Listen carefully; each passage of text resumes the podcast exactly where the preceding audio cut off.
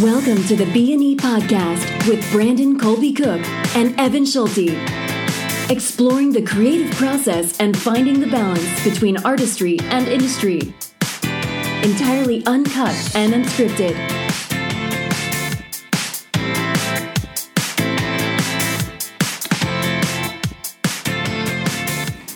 Welcome to the B&E Podcast, and we're in the hundreds, folks, the hundreds. That means we recorded a hell of a lot before this, and you should listen to all of them.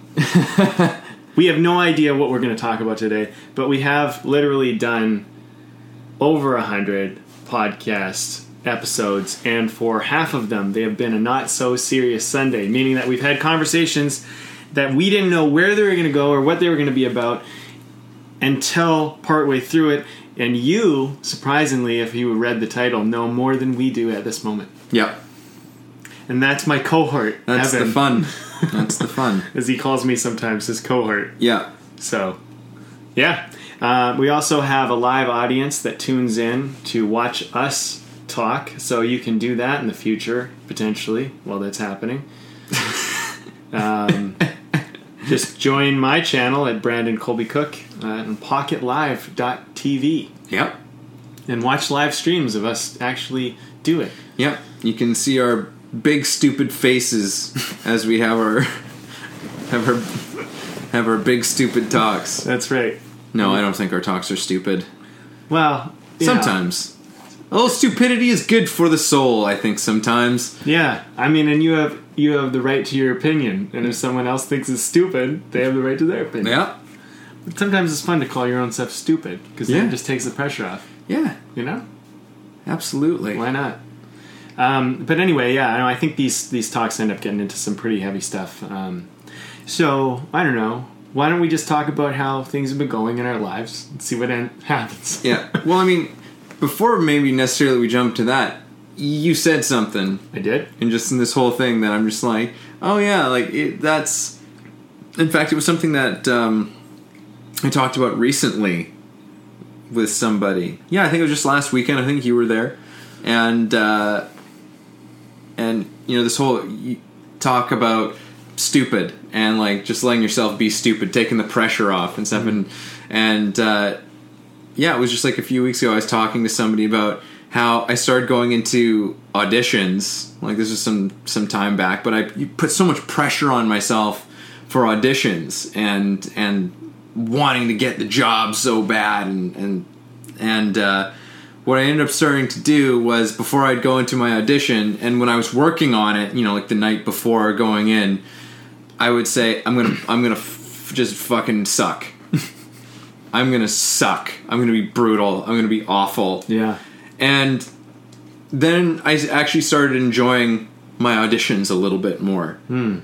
You know, I didn't always still get the job or whatever, but I had started having a lot more fun. And was not nearly so, like, stressed out about the whole thing. Mm. Yeah.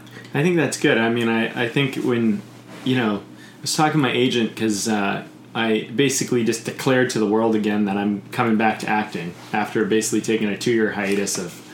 I mean, I did actually get a bunch of parts, a few last year, but the year before I actually got a lot, even though I wasn't really participating in it. It was just kind of like... I almost couldn't fail. It was like everything I went out for was just kind of getting, which is probably kind of weirdly frustrating for my agent, I suppose, because it's like, you don't send me out for a lot, but I tend to get a lot of what you send me out for. Mm. But I was also going through a period of time where I was very apathetic about my acting. I was just kind of like, you know, I wasn't passionate about it. I wasn't really believing in my future of it. It was weird, because even though I was getting parts, I wasn't really even happy too much with the parts I was getting. I was just kind of like... Right, going through the motions. Yeah, I was going through the motions, you know? And, you know, and to me, like, it's, I mean, at one point in my life, to have gotten a bunch of parts as an actor, just to be a working actor and get paid to do that was really super big deal. And I think for anybody in certain stages of your career, if you're working or getting parts, I mean, that's great no matter what. But for me, I wasn't really finding a lot of joy out of it. Mm. And then last year was probably, like, I went out for less auditions, participated less, still managed to even get some parts in spite of myself. And so, you know, it's been months. I mean, there was, I think last fall or last, not even fall, I don't know what it was. I was going out for a bunch of stuff, and it was like, they kept calling me back, like I was probably going to book stuff. And there was probably about one roll. Like, they were actually pretty good rolls, pretty good sized rolls, but there's only one roll out of all of those rolls that I went out for that I really liked. And so, you know, it was just not very fulfilling for me to go to these auditions. And then recently, since we've done that Performer's Mastery, I don't know what it was, but like something about that got me to reconnect to why I love acting. And I think what's good is that I want to act, and I don't care so much about the content I'm doing. I actually really enjoy the process of being an actor. And so I think I'm, for lack of a better way of putting it, being a little bit less pretentious about my acting. But also, I'm way more hopeful about the future. I think the reason why I was a little bit more pretentious about it was because I was like, well, I don't really want to dedicate my life to doing a bunch of principal parts of characters that no one would even remember in shows that I don't care about, you know? But now it's kind of like, I don't really care if anybody ever sees me in a show again, even if I do a big role. What I care about is the experience of acting now. Yeah. And that sounds like not a big difference, but that's a massive difference. And so, like, my agent, we were even talking about it, because I haven't auditioned for commercials in years. It's all been movies and television, which has been kind of fortunate that I've earned enough of a place to keep getting called out for that shit. Yeah. But I was even like, you know what, I might even do commercials again. Not because I want to necessarily book commercials, but I like the fact that it's, right now, I'm kind of in a place where I feel like I just want to get out and I want to do stuff and I want to say some lines, have some fun, play a little imagination. Yeah. And this is really great for me. It's kind of an interesting thing. I think this is going to mature into something even better. But right now I'm kind of, I'm looking at it like I'm restarting my entire acting career. And here's the interesting thing. I don't know about, and I'm sure other actors can probably relate to this. Don't you ever feel like your acting makes no impact on anybody? That like, you're just, like, it only matters to you and your mom, you know? Right. And, like, people, like, kind of go, congratulations, but, like, no one really gives a shit.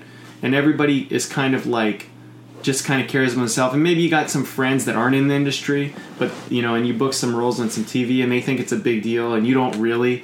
But you're, like, it's kind of like everything's, like, blah. Yeah. You know? Well, when I declared that I was coming back to acting, I could not believe how much of an impact my acting, even in classes and things like that, had made on people.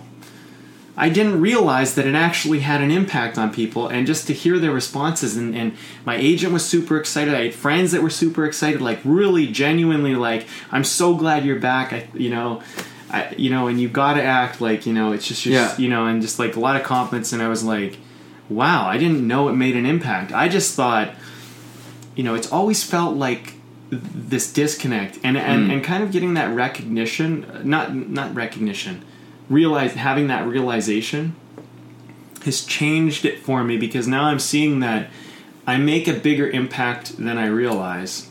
And the fact that I can do that doing what I love, is, I don't know, it's just inspiring. It's encouraging. I'm excited. I feel, so I just kind of said, you know what? I do have a lot of experience. I've trained a lot, but I'm going to go back into acting as though I know nothing. Yeah. I'm going to come back into this. I'm going to come at it from a place of excitement and hopefulness and faith and belief that if I do this and I take away any jaded thoughts I might have had, any negative feelings I might have incurred through the process of it, and I just simply embrace it, that really great things are about to happen. And yeah, and since I've done that, I feel like I've just been noticing, like, the universe almost, like, say the universe, but it's like the world just almost like opens up. It's like, you know, I did my first audition since I've been back the other day. Had a great time, went really well. And it's just like, yeah, like I feel like it wasn't apathetic at all, but I wasn't stressed either. I was super calm, and I didn't care too much if it was good. I actually know it was. I'm certain it was really good, solid, connected work. Yeah. But none of that mattered. It was like, and it's weird because I think the thing that I've realized as an actor And I'd say, I tell this to screenwriters all the time, is that so much of what's going to get you to succeed at this is your sense of confidence and belief in yourself, more than your ability in many ways. And I think that you got to have some ability, but like, you know, one without the other, like you kind of need both. One without the other, and you're nowhere. You know, and so I'm kind of going, well, I think I have enough of ability, obviously, to book some roles and do some stuff. That's been proven. But now it's like, if I had that belief and faith behind me, where could I go, you know?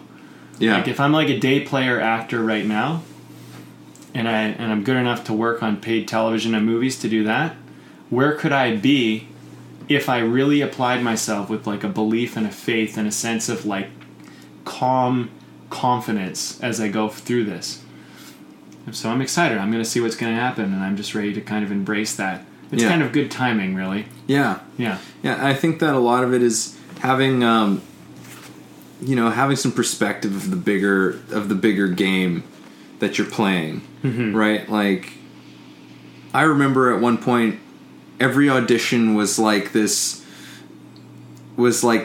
mountain to be climbed. It was like this thing to be achieved. And if I didn't book it, then it was a failure. And it was just like, it was going in to get the job.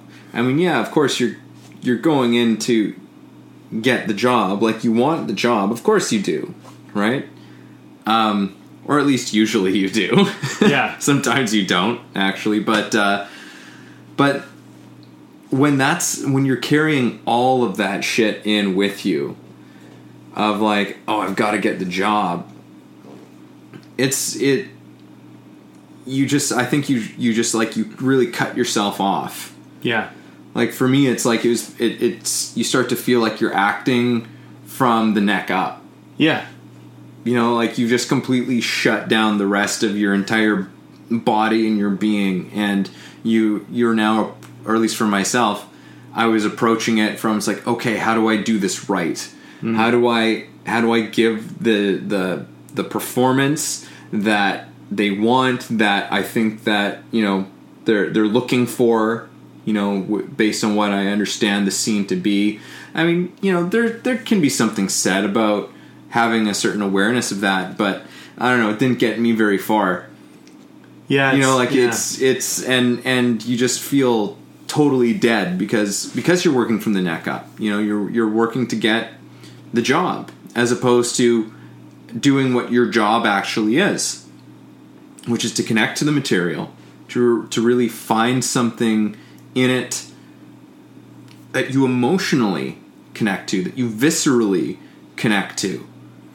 And not just that, but connecting to something in the moment as it happens. I mean, you know, that's I think the kind of thing that, I don't know, like, I think that I totally relate to this idea of, like, wanting to get it right and wanting everything to be kind of optimal and ideal.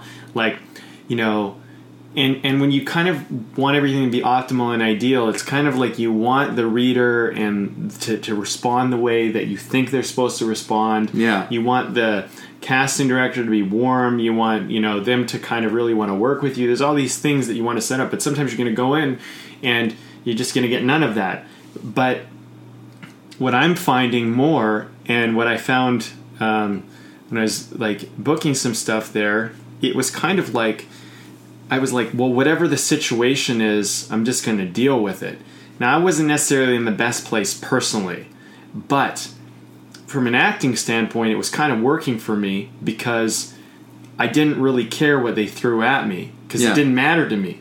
It was a little bit apathetic, which I don't recommend for anybody. Yeah. But I learned a lesson through it, which was that there was some good to take from it, which was simply that if I don't care so much about everything being optimal and perfect and right, or this working out, I'll literally just take whatever's given to me and I'll deal with it. And granted, you know, it's weird because, and again, I don't recommend this for anybody, but take my realizations maybe and run with them. But I was kind of depressed. You know, I was down in the dumps. I was broke. I was in debt. I was depressed. Things were just not working out. I even think at one point, you know, I had a breakup with someone you know, and it just going like, what the fuck, like life is just not working out. And in a weird way, like other people from an observation view kind of, I think it projected a certain kind of like, oh, you're doing great, you know, your career's taken off with your writing and your book and roles as an actor. And from the outside it looked good, but inside I was not great. But, you know, you got to look at these times in your life, I think, and go, what can I take from that? What can I learn? And I think what I learned and what I've taken away from my period of depression, not just in acting, but just in life in general, is like when you're depressed and you're down and you're in debt and you're broke, you take what you can get. You just take what you can get. I mean, like when you you don't really it's kind of beggars can't be choosers kind of mentality a little bit. Yeah. And it's not optimal. It's not great. And I don't think we should come from that place in mind. But there's something that was really powerful about it, and I didn't know it, which was simply that in life, regardless of if you're depressed or not, regardless if you're down in the dumps or not, you got to deal with what is right there in front of you and right here. That's it. That's all you got. Yeah. You know, and all your ideas and all the other stuff is all bullshit. Mm-hmm. And I think for me, it gave me a chance to experience myself without all my bullshit. 'Cause it's weird, like, you'd think that when I had, because there was a period of time where I had a lot of money and I had a lot of access, I had everything. I was in, and not just doing one acting class, I was doing two acting classes with two different teachers, you know, and I was buying the shit I want, living the way I wanted, all that. And you'd think that while that was happening, everything would have worked out really well for me. Yeah. Ironically, I think that's when I had the most bullshit in my way, you know.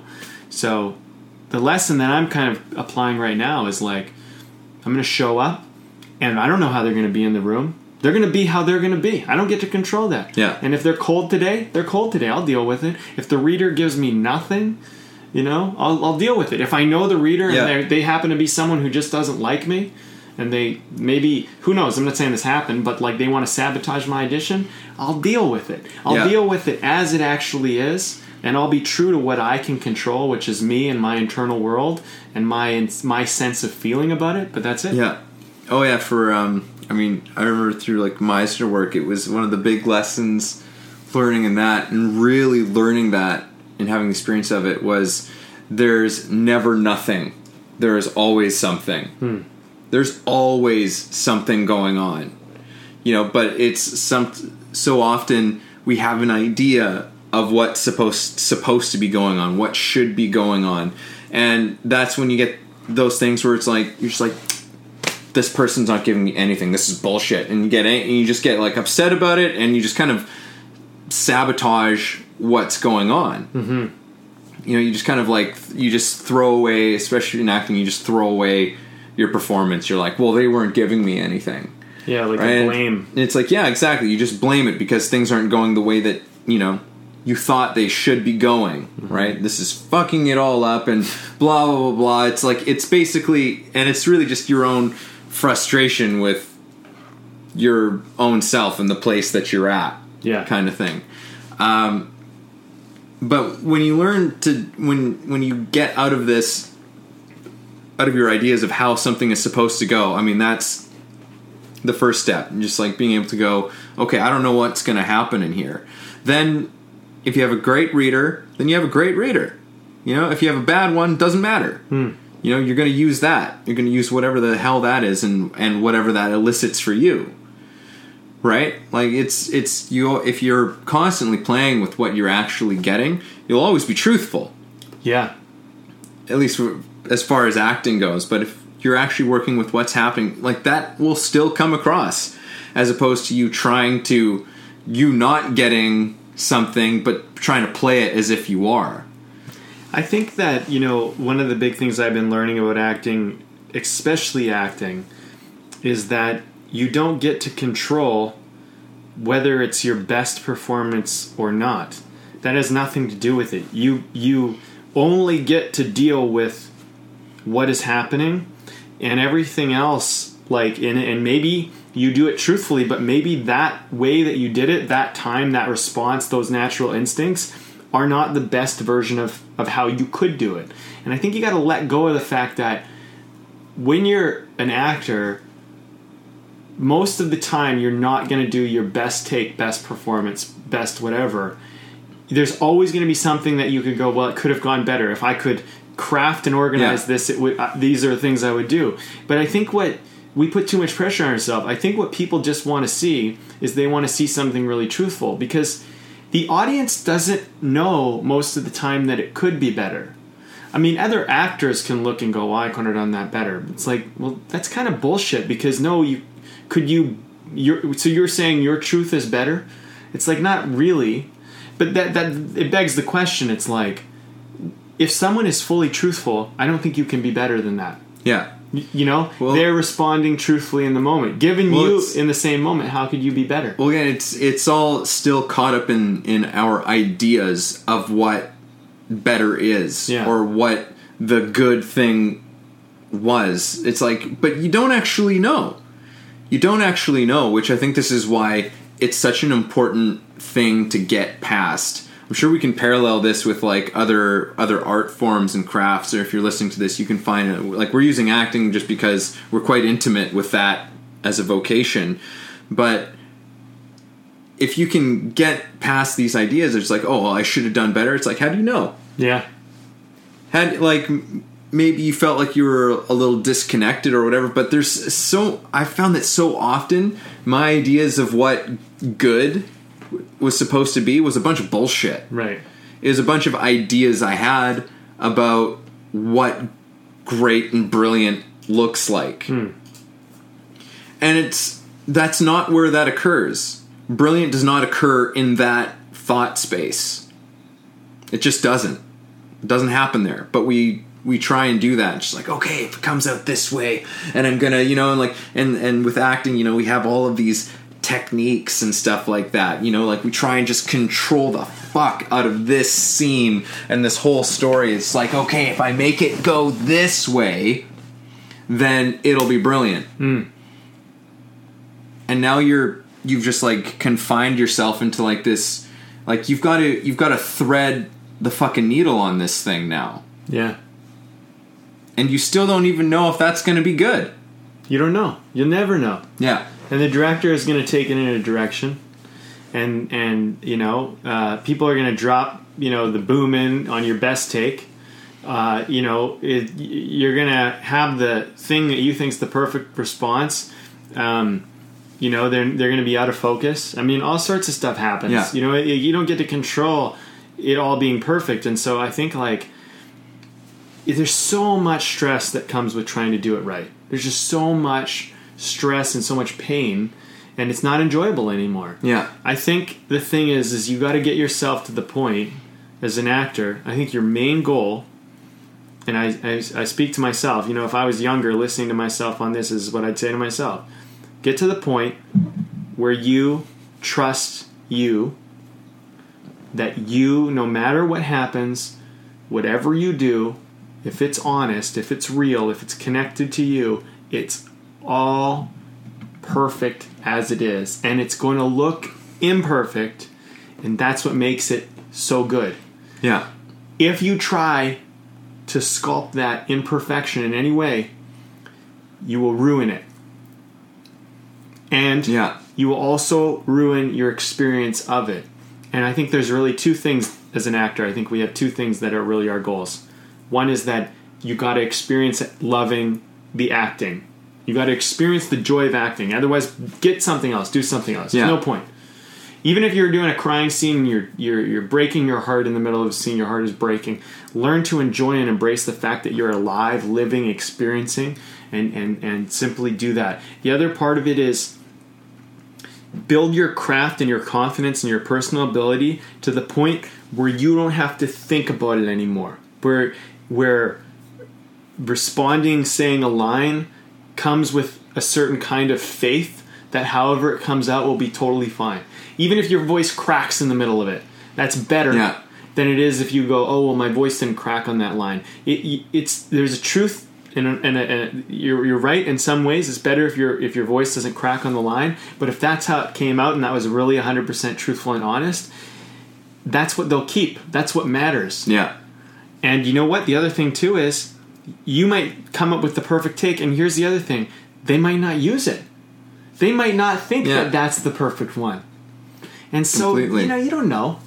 So you got to enjoy the experience, and that's where you can actually sustain this industry, because I don't think you can sustain it if you're too controlled. Yeah. And I think that's both on like a career level, and a professional level, and that's also on a personal level as well in terms of sustaining the amount of that you're enjoying what you're doing. Because if you're constantly just trying to control and you're trying to make things go a certain way and trying to attain this specific result all the time out of this notion of what you think it should be, which again, I mean, part of what you're saying fits into that whole realm of, especially within so many creative mediums, there's such a collaborative thing going on, especially in film and theater and acting. It's just yeah, you've got this idea, but guess what? You're one fucking person.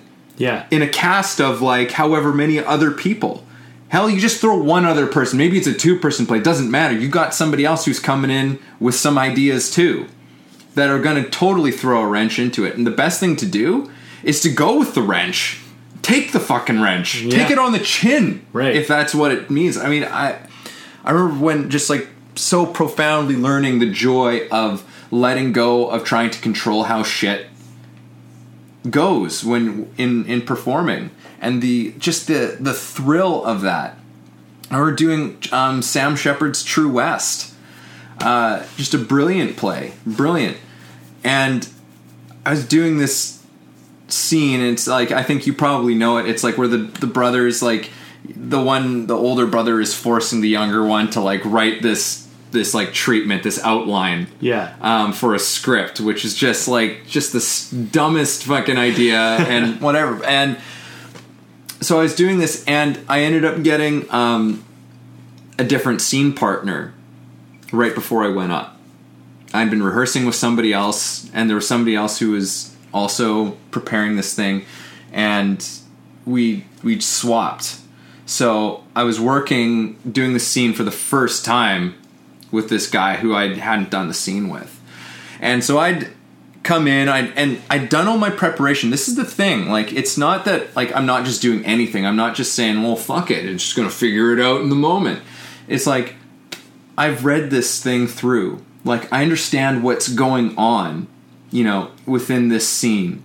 I understand, I've looked at it. I understand what I'm trying to do, I'm trying to get through this scene. I understand so much of the circumstances. I've done that. Yeah, that work. It's not that I haven't done work on it, but now it's it's not me being so attached to how I think those things are supposed to fit into the performance. Yeah, me saying, okay, well, because of this, then this has to be said like this, or this has to come out like this. It's no, it doesn't mean any of that. It's just a quote I like to bring up often is as one from Daniel Day-Lewis in an article I read. He used the word, you build an understanding beyond what's required out of a trust that it will nourish you.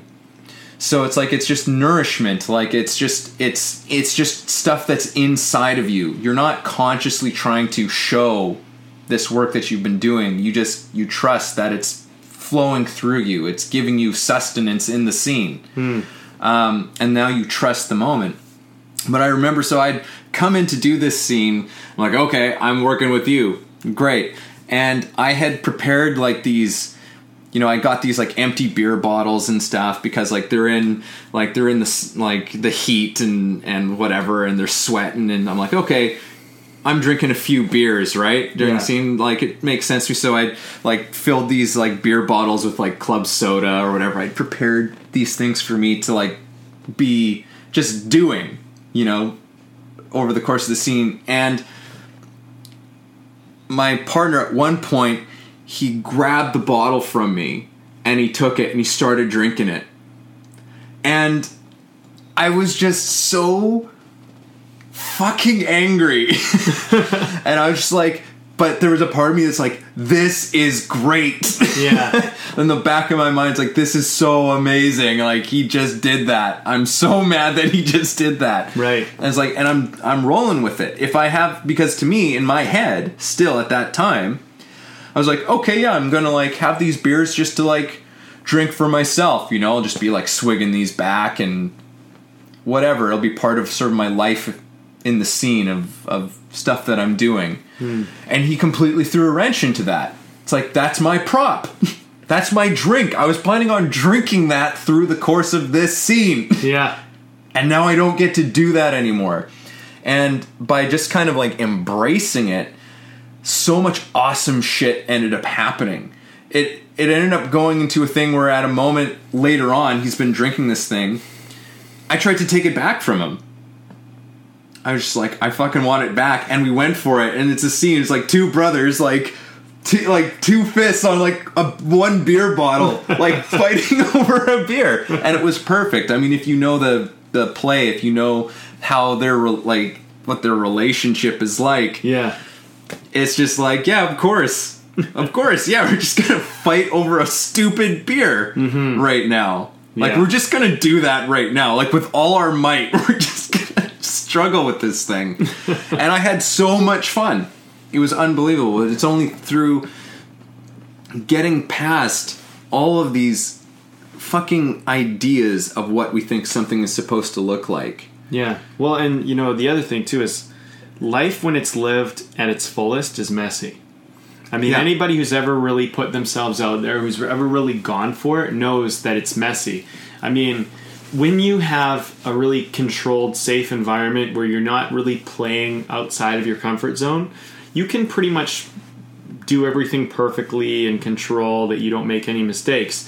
But if you start putting yourself and your heart into something where you're totally out of control, like, you know, making a movie, for example, and you've never made a movie before, everything you can imagine is going to test you and challenge you, and it's going to go wrong. And really, it's kind of just how do you handle that? You know, when you're I don't know, like when you're dating, when you're in a relationship, and maybe you're dating somebody who, you know, you kind of don't know, you know, you don't really know if it's going to work, not work, or whatever. It's messy.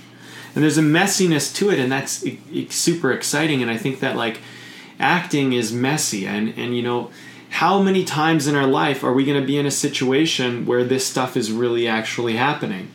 You know, I mean, I did a scene the other day, and the scene that I did was basically I'm essentially a soldier at, like, essentially like a CIA type of building. And we start to find out that the person who's trying to get in might be a criminal.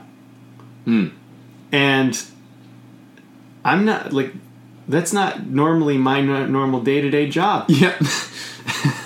Right? I'm a podcaster who acts every now and then. You know what I'm saying? Like, I make some movies. I don't know what it's like to be like, I might have to shoot somebody. I might, this might be a firefight right now. It didn't happen in the scene, but, like, it's messy. Yeah. Do like, what do I do? Do I put my gun? Do I grab my gun? Do I pull it out right now? Like, how much aggression do I use in this moment? Yeah. Like, now the thing is that what I discovered is interesting is my processing that, not what I actually do. Right. Like the fact that I put my hand on my gun when I'm trying to figure out, you know, how much aggression do I use here? Because, you know, we haven't verified it yet. That's messy. Like, can you imagine being a traffic cop, for example, and you pull someone over, routine pullover. You're talking to the person, and they reach for the glove box or something to grab something, and you see that they have a gun in there. Like, there's no right response. Like, there's no real right response yet. It's like, well, pull your gun on them, shoot them, you know. How quickly do they pull the gun on you? Are they going to see that you've pulled the gun on them? Like, there's this whole variation of experience that can happen in there. And it's messy. And I think that's what people don't understand. We see these, like, action movies. And like, you'll get a stunt choreographer to figure all that stuff out. But in real life, the actual acting of it, the emotional, because that's what actors do. We're not stunt performers. Yeah. Some of us do stunts, but our emotional experience of the moment is messy. Mm-hmm. And this is why being an actor and trying to do everything perfect is totally incorrect. Yeah. It's got to be a messy experience because that's what the audience is really looking for. Yeah. Well, I mean, and part of it too is that you're trying to have an experience of something that you've never had before, mm-hmm. you know, which is, I think, part of why you act in the first place. Why you do this thing is to have an experience of something that is out of the ordinary, you know, for you. Why do we do so many things? Acting is just another form for us to have new experiences. Even though it is, yes, it's fictional. None of this is actually really happening, right? But you go about it as if it is really happening, and you do it as close, like, that's the art of acting. I mean, you're doing it as close to reality as you can, trying to have as authentically an experience of something as you can. And also, like, you know, with certain, like, people go, well, there's certain styles, you know, it's comedy, it's drama, it's thriller, whatever, but, you know, there's a director style, there's all this other stuff. That just becomes a part of your world. If my world was this way, then you respond as though your world is that way. I mean, you know, you don't... you make it real. Regardless, you make it real to yourself. Almost like it's a parallel universe. It's like, this is kind of how the way things are, just kind of quirkier in this, like, universe. Like, you know? What's his name? Wes Anderson or whatever? Yeah. Right? Like, and he does, like, the Royal Tenenbaums and what's that other Aqua one? I don't know. Oh, yeah, the Life Aquatic. Life Aquatic, and, you know. And the Grand Budapest Hotel. And, right. Yeah. So he creates a certain kind of world. It's a little emo.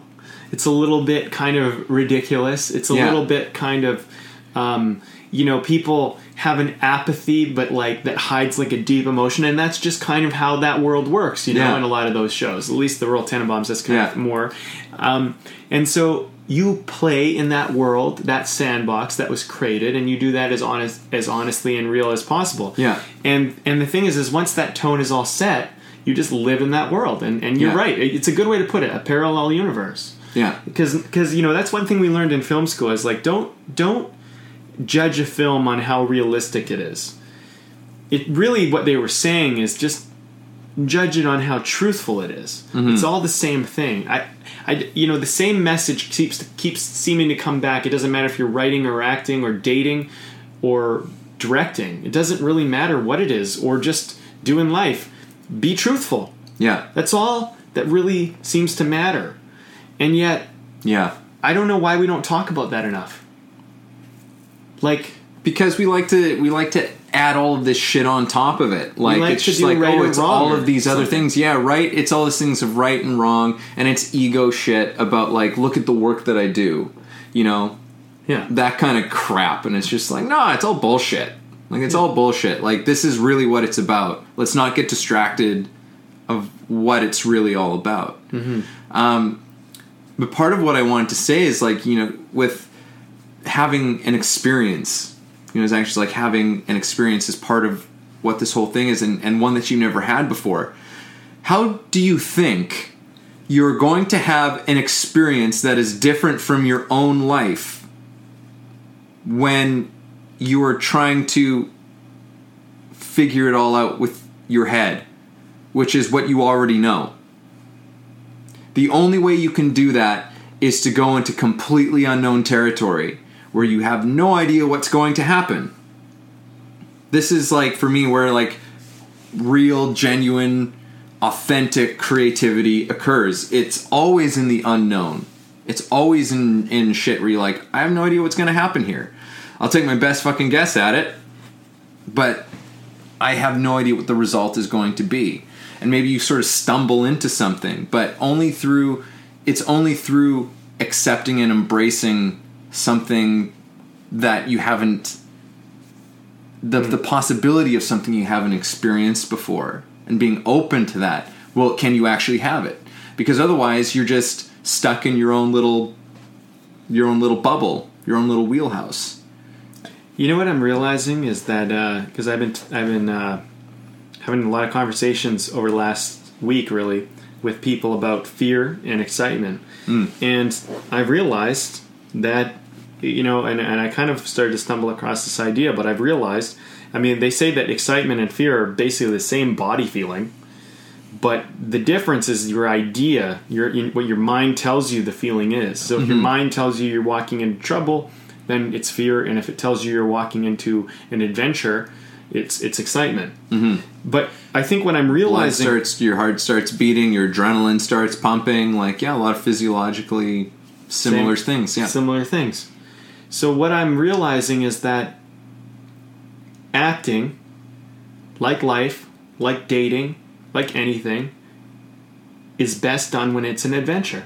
When you go into the unknown and you expect that it's going to be a really interesting and wild and challenging and kind of fun, memorable experience. Yeah. But you don't know what it's going to be. And I think that, you know, people who have been married, they get bored. People who get in dating, they're bored. People who get bored of their acting, it's because you already know what's going to happen. Yeah. If you already know, it's boring. So, like, the whole idea, like, what makes acting so exciting is that we don't know if it's going to work out for us. We don't know if we're going to have the careers we want. Yeah. We don't know if the scene is going to work out. We don't know if we're going to go into audition and blow our whole career with that casting director that moment. Yeah. But that's fucking amazing. Yeah. And I think, like, I think that what this talk is boiling down to me, if you know, because there's usually a point where you start to figure it out. I'm thinking that right now it's like acting or life or something. It's like it's best done when it's an adventure, and here's why. Yeah. Because we're talking about the unknown. It's about going to the unknown, but instead of going in with fear, go in with excitement. Yeah. Go in with an openness. Go in with a willingness to find out and explore. I mean, I think that the way you do that is by ultimately accepting that your attempts to control it and your attempts to try and make it, like, are completely futile.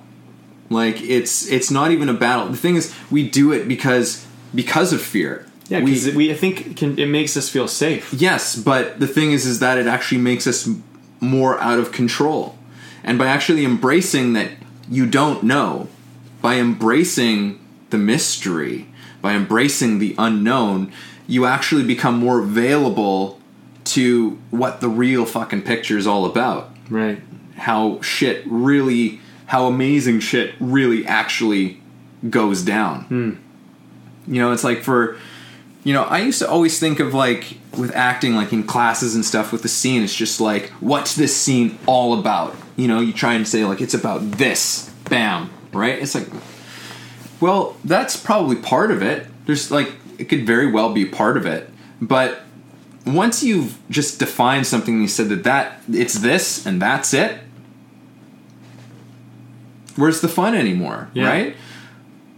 There's so much more that's probably happening in it too. Way more that's happening in it than you even think.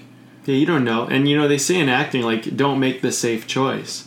I think the safe choice, if there is a choice at all, you know, whatever, is the is going into the known. Is, like, doing something that you think you know.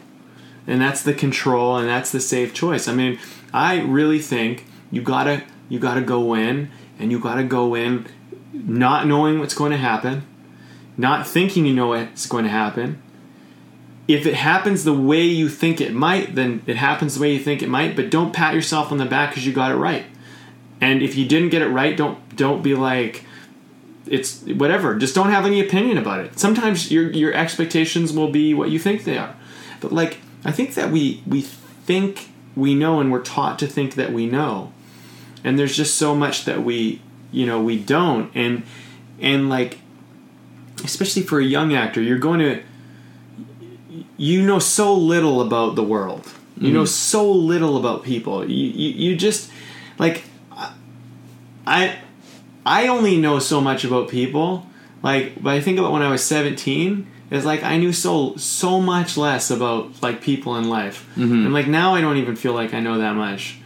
Right? But, like, I think the thinking you know is this kind of false sense of security, this false sense of safety. And if you think you know, then you think you know how to make it the best. And I think if you go, I don't know. I honestly don't know what the best way this scene could be. You know? Yeah.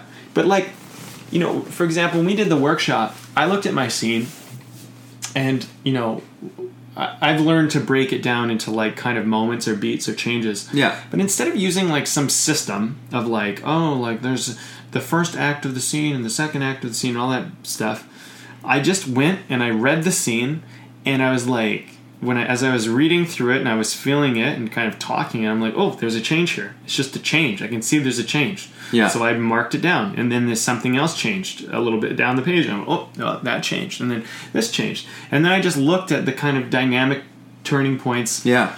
And then it was funny because I went back and I broke the whole thing down. And I was like, whoa. Perfect 3x structure. I was like, that's really interesting that it just worked out that way. Yeah. But I think the thing is like, if I came in with it like, I'm gonna find the 3x structure, you know what I mean? Yeah. I realized, like, you know, the other thing too is like, some people will say like, oh, there's always like 3x in a scene or something like that, but it's like, because there kind of has to be, in a certain way, there has to be a beginning, a middle, and an end. Yeah. Like everything has to have that, like, you know, you know, it's just like life does work kind of in that, like, you can't leave the room and also be in the room. Like there's a certain physical kind of dynamic to how things work. But I think sometimes a scene could be as an experience doesn't really matter. I think what happens is the actor is you simply have to go, you know, and just be honest with yourself and go, okay, there's a turn here. Mm-hmm.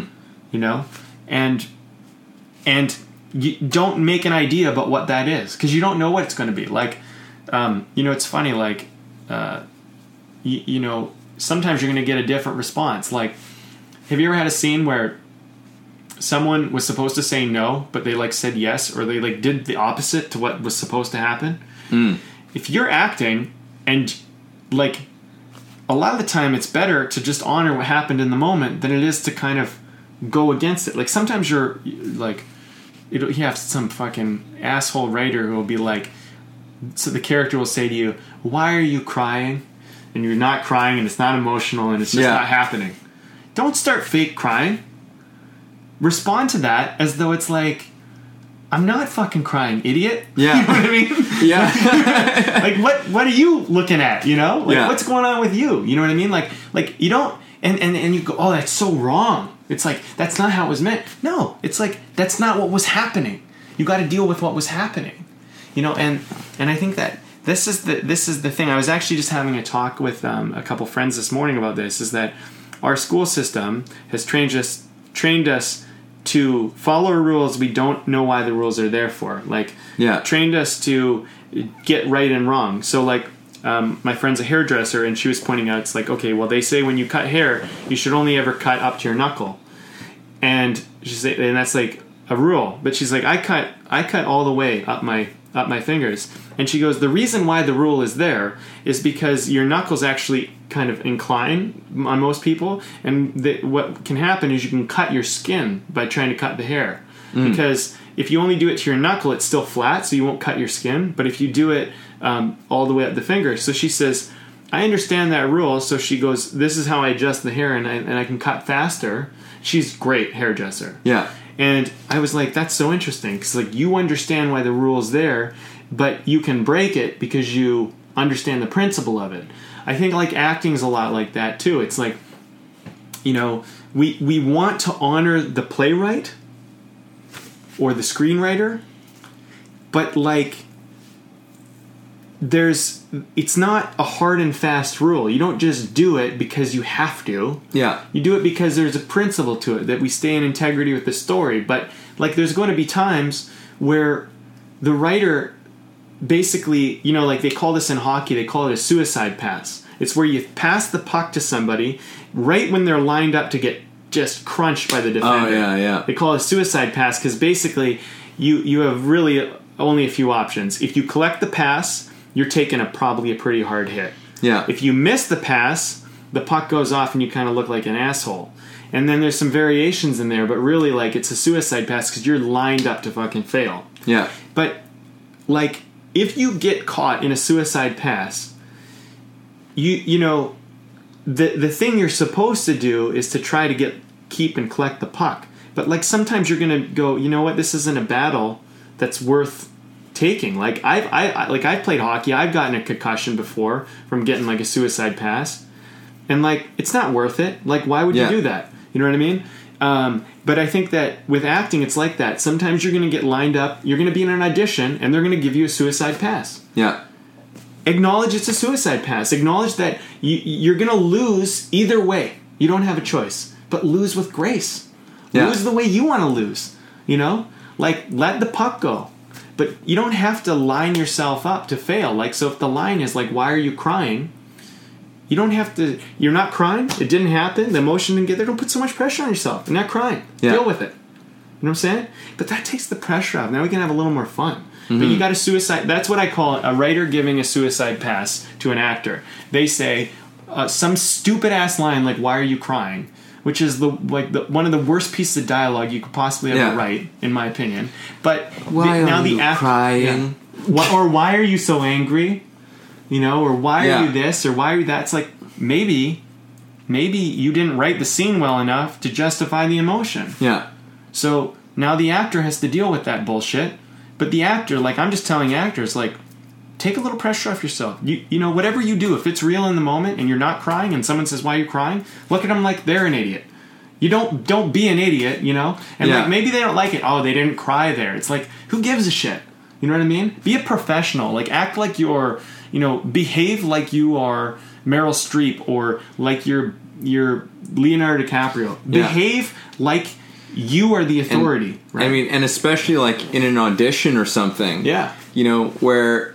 the casting director is probably, and maybe the director's sitting in on it too, and they've already seen a bunch of people who tried to force an emotion, and they're like, this is terrible. Mm-hmm. This has been so bad. And you come in, you're not crying, and then suddenly you flip this whole thing and you start doing that, and where you're like, why are you crying? And it's just like... yeah, it might just be a look. There's nothing wrong. You know, maybe that's the next line. It's just like, there's nothing wrong. Yeah. Right? And suddenly they go, what the hell's going on? Because now you're just like, I have no idea what's going to happen next. Yes. Because I did not see this coming. This person, like, everyone else has come in with, like, nothing going on, and they're not crying, but they're trying to force themselves into, like, looking like they're upset about something. And here this person comes in, they're not crying, but they're just rolling with it. Completely. And honestly, you just go, holy shit, you know, like, it was honest, it was truthful, and you might still not get the part, but like you said, like, you kind of went out on your own terms, right? Well, right? And that's the other thing too, is like, you probably wouldn't have gotten the part anyway, so, but not necessarily, who knows. They could also say, it's like, you know what? I love how you did that. That was unbelievable. Or they say, hey, obviously, you know what you're doing.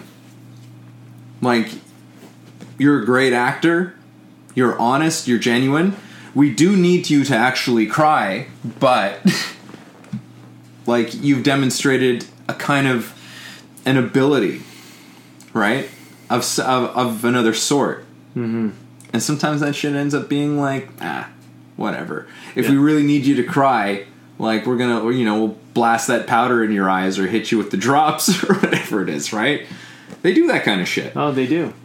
You know, I think also, like, do you, like, that's where it kind of comes down to the integrity of it all. It's like, do you want, like, to do a movie where everybody's, like, telling you you're doing a good job and you're totally kind of just... altering your performance, altering yourself in an inauthentic way to do what they want, and then you're going to see it later and be like, oh my god, this is a piece of shit, and everybody's going to see it and go, this is a piece of shit?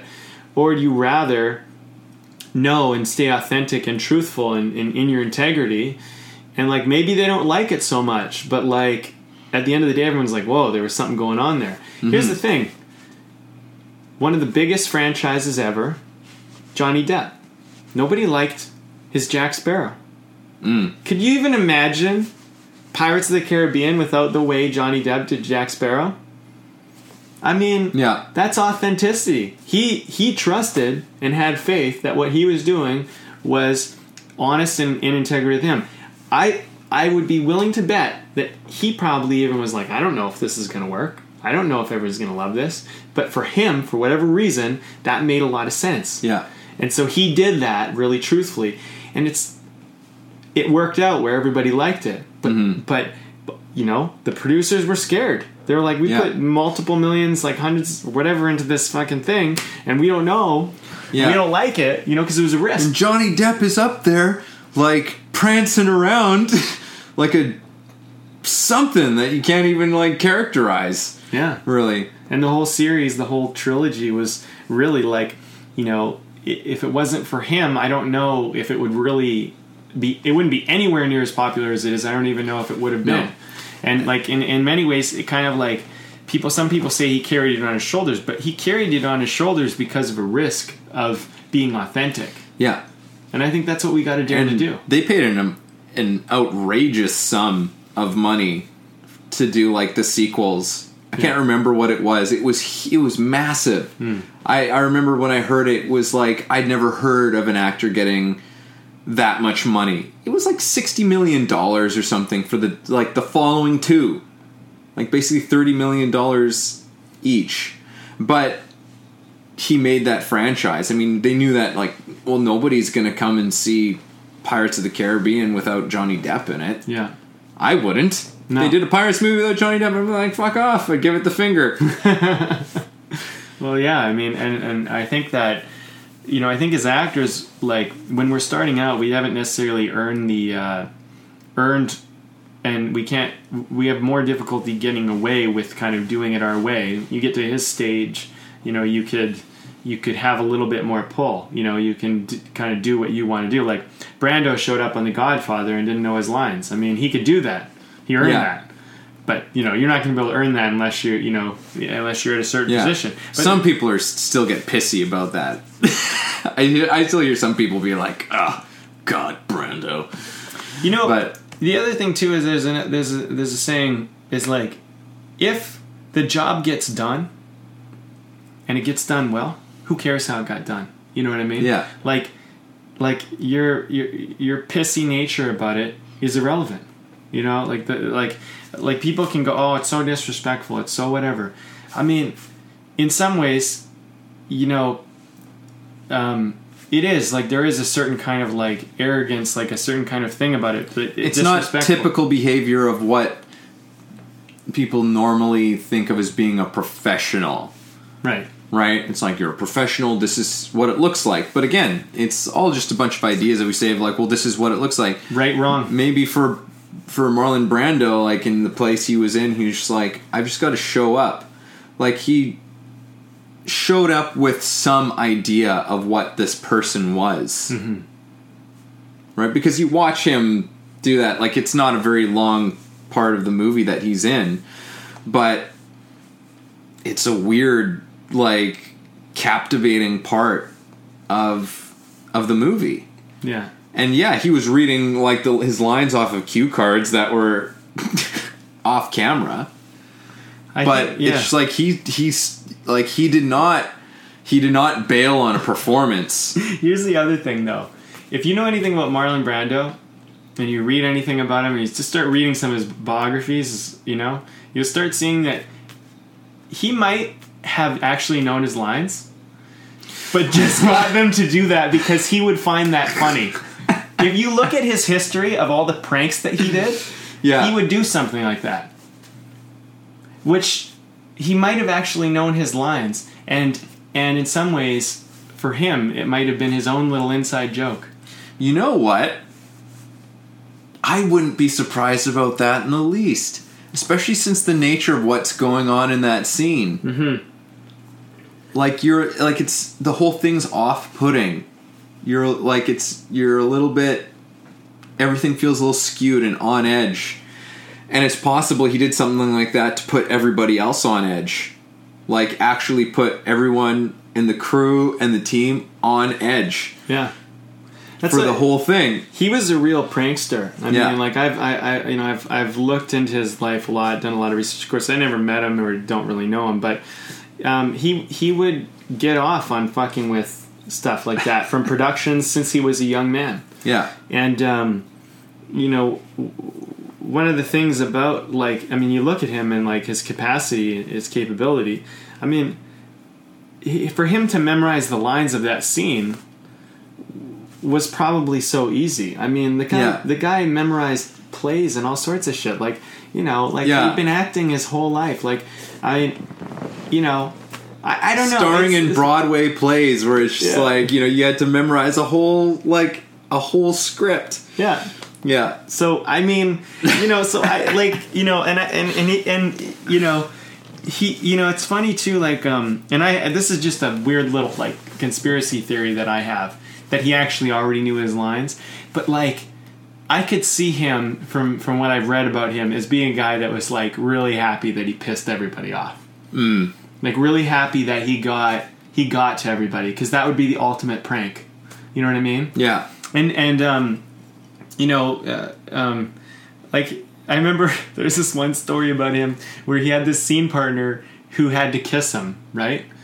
And he made sure his breath smelled so bad. He ate all this garlic and all this shit just to make it really, like, difficult for her. You know what I mean? like, and so some people would go, like, this guy's a fucking asshole. But, like, I think one of the things about Marlon Brando, which I find kind of interesting, is, like, he was beaten on so much as a young man that I think he had a little bit of a kind of, like, a fuck you back to the man. Right. So, like, take the Hollywood industry. I mean, what's a bigger man to say fuck you back to? You know what I mean? And it's just interesting. You know, you just, you know, and so, like, say what you will about it. Have your opinions about it. But I think the thing is that I think he liked the fact that he didn't take it so seriously. Mm. You know, that, like, if you look at his first Oscar win and the way he does his speech, which is one of my favorite, if not my favorite Oscar acceptance ever. Yeah. And his second one, which he didn't even show up for. But it was very much like, you know, he didn't follow the rules. He didn't do what he was supposed to do. Mm-hmm. And then we look at him and, like, people say he's the, you know, in many ways the Godfather acting. And I think people get upset, and so they try and tear down his legacy of what we base so much on today. And they mm-hmm. try to say, oh, he was just a crazy guy and he was just this and that. But I think that's the thing, is that, like, that little bit of kind of crazy, that little bit of, like, you know, I'm going to do what I want to do and it's going to be very real and, like, you might not like it, was kind of what we all kind of aspire to be. And I think the whole thing is that I'm not saying that we should go and we should do pranks like that to our scene partners. I don't think we should go around and fuck with the people that are doing these productions. But I think that there's a certain kind of thing of, like, be okay with like not doing everything right. You know, I my opinion of, and I'm just going to say about Marlon Brando. My opinion of him, I think he was brilliant, but I think he was also misguided and hurt for a lot of his career and a lot of his life. Read some stories, you'll start to see there's parallels. You know, you start to see parallels in a person's life, right? But I think he was a bit misguided around some things, and he was walking around with certain hurt. Consider that someone who had that much hurt and had not had very good positive mentors and influence. Also, Elia Kazan betrayed him by ratting out on people in the communism era. All right, and that was one of his mentors. He lost total faith in one of his big mentors. I mean, for someone like him to kind of just be so disillusioned and so hurt, and his father who, like, you know, and all of this stuff, like, I can relate to that struggle. So I look at that and I go, like, I'm not saying that he did all the right choices, but you're putting someone to stardom who's misguided and hurt. Don't expect them to do everything perfect, you know? Yeah. And I think the thing is that as actors, we're often misguided and hurt. And you know that we get put in positions of fame, or we get put in positions of recognition. I don't know if we all know how to deal with it. Yeah. I mean, I haven't always known how to deal with it, and I'm sure there's lots of people who have been in positions where they're being watched and they're like, well, don't put so much pressure on me. I'm just an actor. You know, and it's kind of, you kind of are. Yeah. You know? And I think that our society takes, you know, and we've had other talks about this, but I think society has a sensationalization of fame and a sensationalization of this industry. And I think that we get these stupid articles with these reporters that don't know Jack, who write things to compel and sell papers, and we're not getting the real story a lot of the time. Oh, yeah. You know what I mean?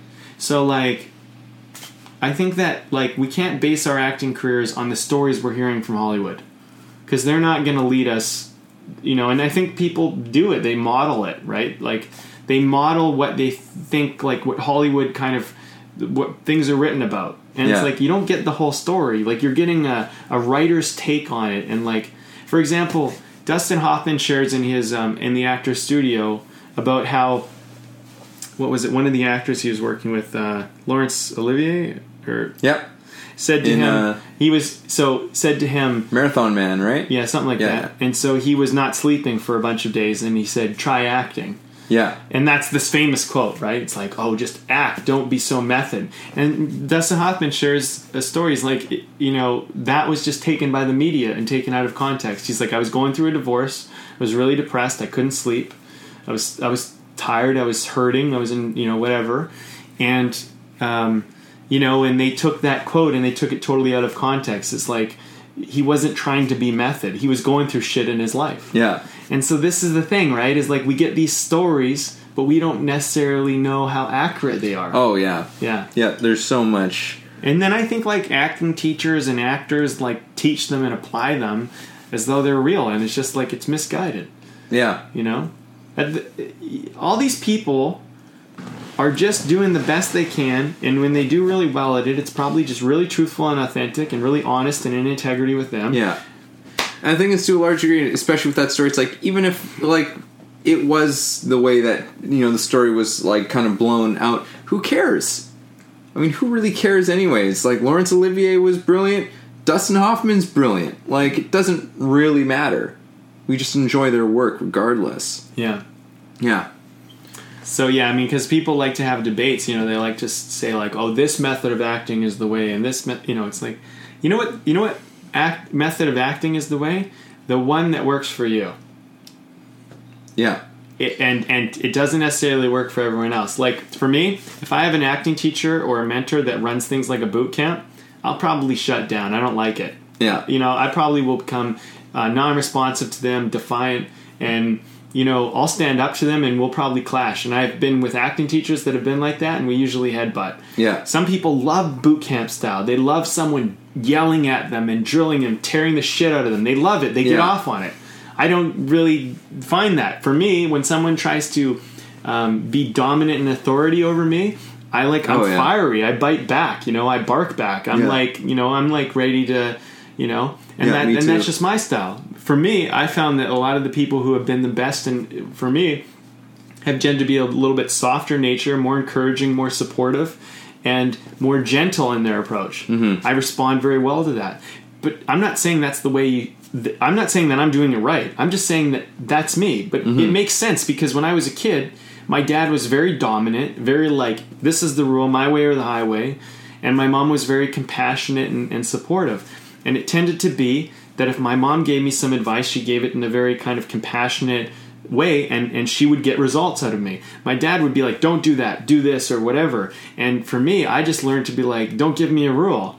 I'm not gonna do, you know, and I learned to stand up to authority. Yeah. And so, like, that's always been something for me. And I'm more aware of it now, so I can manage it. Like, if someone gives me boot camp, like, feedback, I can be like, okay, Brandon, like, take a moment, take a breath. You know, what are they really saying? Don't worry about their tone. Don't worry about their thing. If they're giving you some advice, like, look behind the rule, ask the question, don't get emotional. And then but I have to process it a little more. If someone just comes and they're much more compassionate and they're gentle, I don't have to do so much work to, like, take their direction. Mm-hmm. But I've also had people around in my life. Like, I was the littlest. I was the youngest brother. So I had two older brothers. I had my dad, both all dominant men. Yeah. All telling me what to do all the time. Mm. And I'm the youngest. You don't think that I'm going to grow up and be a little defiant? Like, I'm going to start going and be like, no, I'm going to do it my way. Because, like, you know what I mean? Some people, maybe they just end up being super passive to everyone who's like that, maybe in that scenario. But for me, I went the opposite. And that's just, you know, so it's just how I tend to naturally just find at ease. And I'm not saying that's right. Yeah. So my point is that there's no right or wrong way. It's just your way is your way. Be truthful, be honest, be authentic, be aware about it, and deal with it. Mm-hmm. You know? But at the end of the day, we all have to respond to the moment honestly. Yeah. You know, and nothing trumps whatever, that. Yeah, and what gets you there. Yeah. What gets you to that place. Right. Ultimately, yeah. So how do you think of this beer? I like it, man. Yeah? It's been satisfying my my chops here. Well, that's good. I'm going to say, like, 'cause it's a lighter beer. And it's definitely got, like, it's like some kind of a wheat beer. Wheat beer, huh? Wheat beer, wheat ale, or something like that, I feel. I don't know if it's necessarily like a Saison. It almost has a little bit of tartness to it, but it's a wheat brew of some kind, and I think, and I like it. I like it a lot. Well, it is a Saison. Oh, is it? Mm-hmm. And it's called Mistress of My Soul. That's the name, and it's from a brewery on Victoria on the island. Okay. Called Twa Dogs. Twa Dogs. Yeah, TWA Dogs. Yeah, Twa Dogs Brewing or Brewing Company or whatever. But anyway, yeah, apparently their Saison is like one of the, I don't know, something that a lot of people seem to be really fan of here in Vancouver at least. Yeah. So it's good that you like it. Sometimes I find Saisons are a little bit more tart.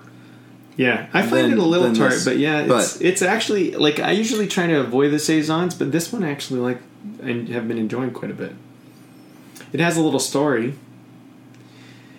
In the days long past, the bard of the Auld Lang Syne, I don't know what that is, fell into correspondence with the muse of Aphrodite. She was a lady of unusual learning, the equivalent of today's sexting. The letters and verses written to Clorinda were steamy and full of yearning. Yearn not for the I don't know what that is. Dear beer lover, Mistress of My Soul Saison is here to please. Anyway, so it has a little story. You bit off a little more than you could chew on that one. Well, I have to work on that. I have to memorize my lines there. Anyway, I'm going to open one more so we can have a little bit. Cause, another little taster of it. Another little taster. Yeah. So that's good. You like it. Twa Dogs. It's the first time they've been on the B&E podcast. Yeah, we've been having a couple of new brewers who've been branching out a little bit. Yeah, we're getting off the mainland a little, you know? Yeah. Getting out of the little city that we live in. So it's been good. Not that there's anything wrong with the beer in the city that we live in. No, I mean, there's still lots of places we haven't covered in our city here. And but, there's more popping up all the time, too. I know. Yeah. So at the very least, we'll have more beer to drink. Yeah. Whether we have stuff to talk about or not. Well, we seem to continue to find something to talk about. Yeah, it seems to be no problem. Yeah, so acting and shit. Acting and shit. I was going to say one of the... from earlier on, what we were all the stuff getting into, this whole thing of not knowing and learning to embrace that. I don't know, like you know those master classes, you know, the master class. They do all kinds of different ones. Acting, writing, directing, and they had one and they were promoting it quite a bit because I used to see the ad would pop up like when I was looking at my shit on YouTube, you know, and it was one where it was Hans Zimmer. Hans Zimmer was doing like a masterclass on music and composing. Yeah, on composing. Yeah, for film. And I used to watch the whole thing. Like this thing came on. I didn't, not all the time, but I probably watched the ad for it like 3 or 4 times when it came on, and it was like 3 minutes long, and I would watch it because it was just so, like, just the little things that he said in it, I'm like, that is so cool. And one of the, like, I think the very first thing that he said in this masterclass, like, trailer thing was, I am entirely sure I have no idea how to do your movie. Yeah, I remember that. And it's just like, and I just thought that was brilliant. You know, not just because he says it with his awesome little, like, German accent or whatever, but it's like, here's a guy who is, like, an absolute master, like, one of the most in-demand professionals, and still an artist. And I think it's because he's figured some of this shit out, and he's just like, as far as he's gotten, as much as he's done, as many awards, like, I'm sure he's won several Oscars by this point in time in his career. And he still comes into it just being like, I have no idea. I have no idea what I'm going to do with this. I have no idea what's going to come out. Nothing. Like, let's tell the story. Let's look at the story. And that is going to, like, begin to dictate what I'm going to do, where I'm going to take it. I just thought that's awesome. It's like, there's an artist who's really embraced the idea of just being like, nope, I'm letting go of all notion of I know how to do this. Well, I mean, that's great hearing it from him, because he's arguably one of the best, one of the most famous out there, you know, and he's done some, like, iconic stuff. Oh, yeah. You know, that we all, you know, well, if you've ever watched any type of Hollywood movie, you've probably heard his stuff, and you've probably, you know. Oh, I think pretty much almost anybody in the movie-going world has seen a movie that was scored by Hans Zimmer. Yeah. Totally. So, yeah, and I mean, it kind of comes back to our same point in the beginning, is that you've got to go into the unknown, and you've got to trust that when you get there, you'll figure out what's necessary. You know, you'll figure out what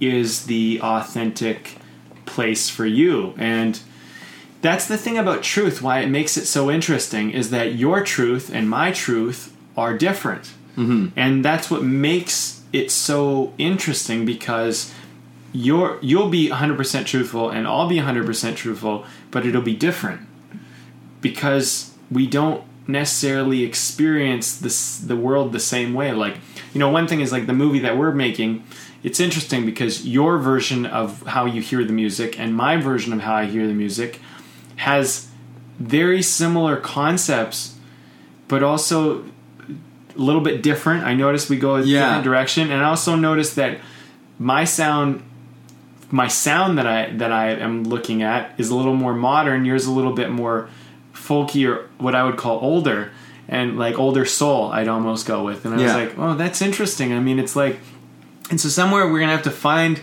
some type of balance. And there's certain things where we match over. But, like, it's interesting, right? And, like, that's kind of, like, that's something that, like, it doesn't mean one's better or worse or whatever, but it's something that will need to be navigated. Yeah, you know? Well, it's interesting that you bring that up, because I remember when you first started sharing some of the music you were thinking of, and I was just like, whoa, like, that is so not what I was thinking. Like, in the slightest. Yeah. It was something I hadn't even considered.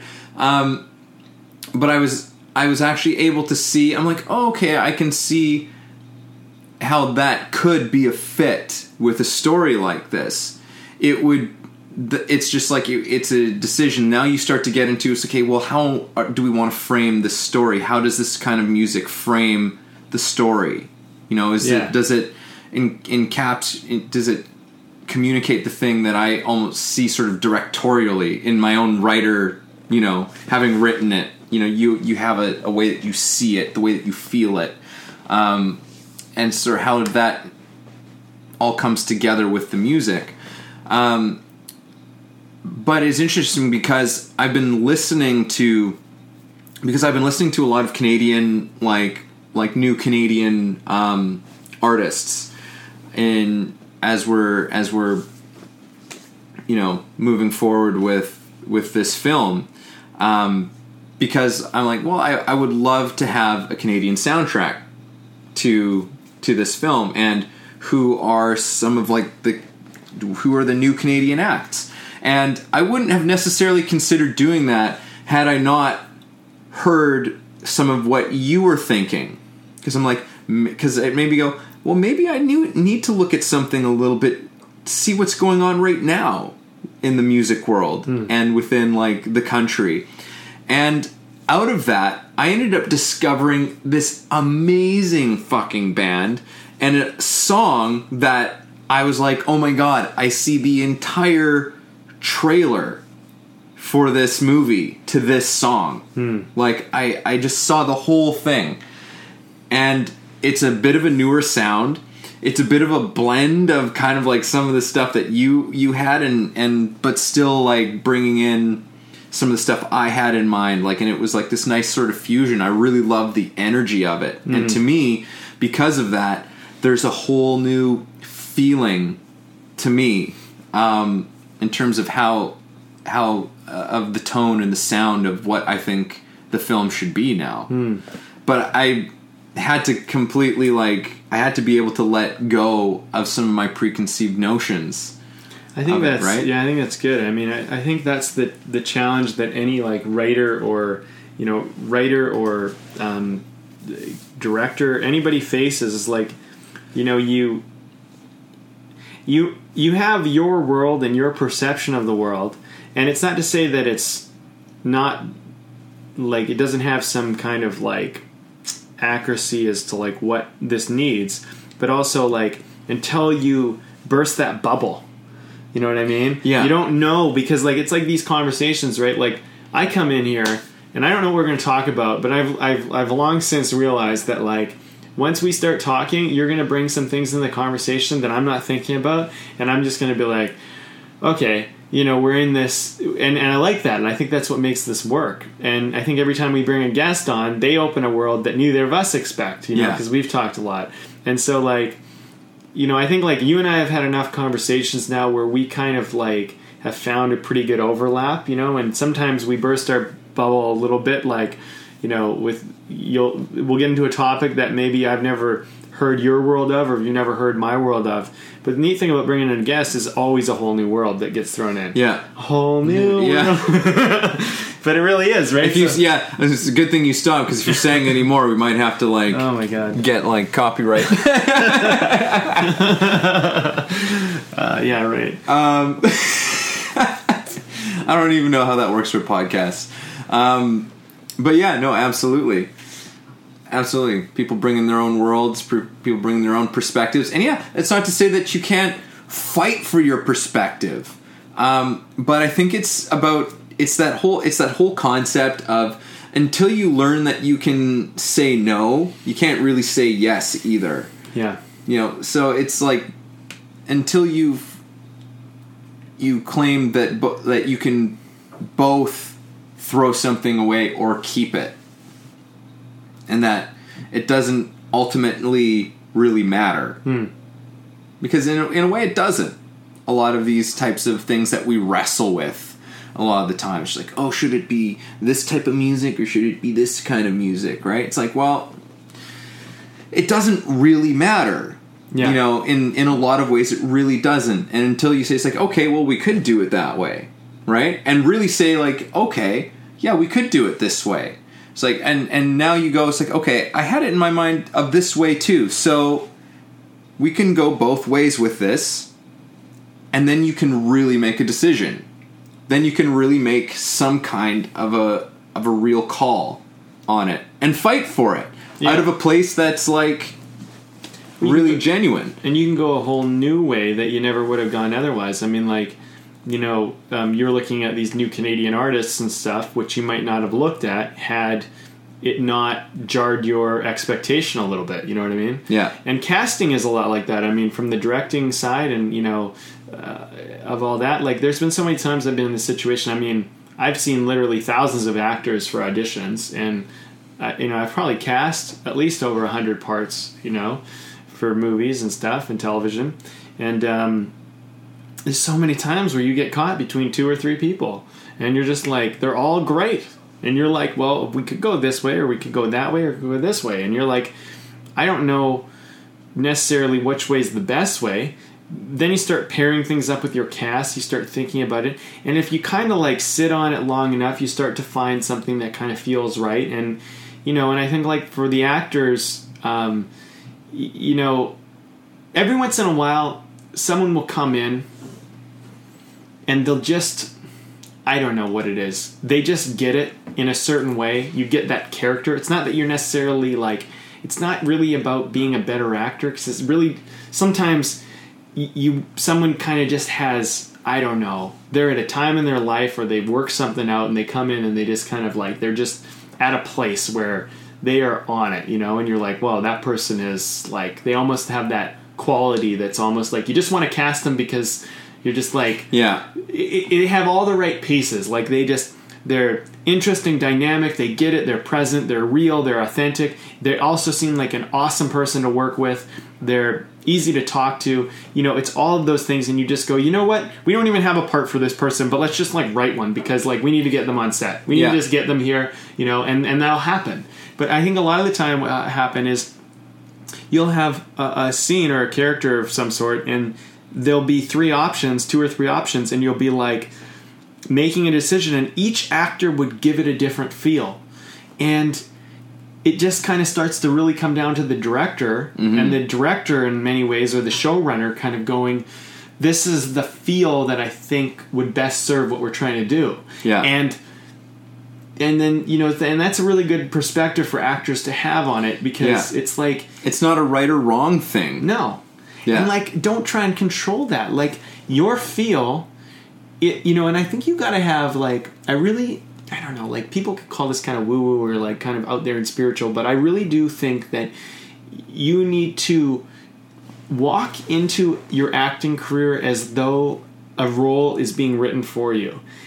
And if you think about it, it really is, because if you keep going to auditions and you keep showing up a certain way and keep experiencing your authenticity, as unique and dynamic as it is, people will walk away and they will write that. They will start to, the world will have an impact and it will try to find a place for you. Yeah. And I mean, I think that you do yourself a disservice if you don't believe that.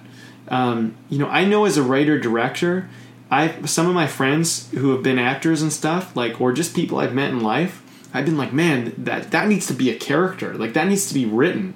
And, like, I've written stuff with people in mind, mm-hmm. you know? And I think that, you know, if you keep putting yourself out there authentically, like, eventually the world is going to respond and kind of, like, give you back what you are. And it's like, with every action, there's an equal and opposite, like, reaction. You know, it's like, I don't think we realize that we're making an impact. It's kind of, I'm going to bring it back to the earlier part of the conversation. I said I'm coming back to acting. I didn't realize that my acting had made such an impact on people. Mm.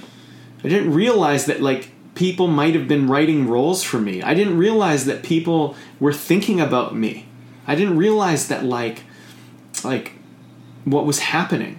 But I just, you know, all I remember before was I was just filled with so much self-doubt and so much, like, am I good enough? And will this ever work for me? At mm-hmm. you know, at the end of, like, before I kind of went on my little hiatus, that I was just so caught in my own head in my own little world, about acting at least. Yeah.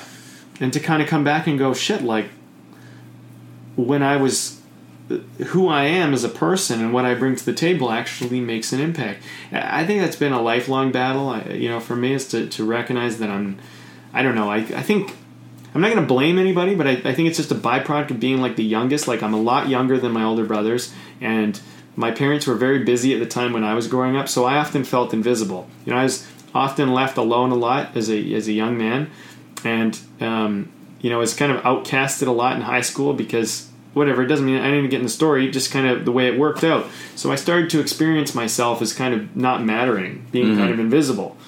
And so I didn't realize how much that impacted me growing up, but, you know, a lot of my realizations in the last several years have been a lot about, well, you really do make a big impact on people. You really matter. People notice when you're not there.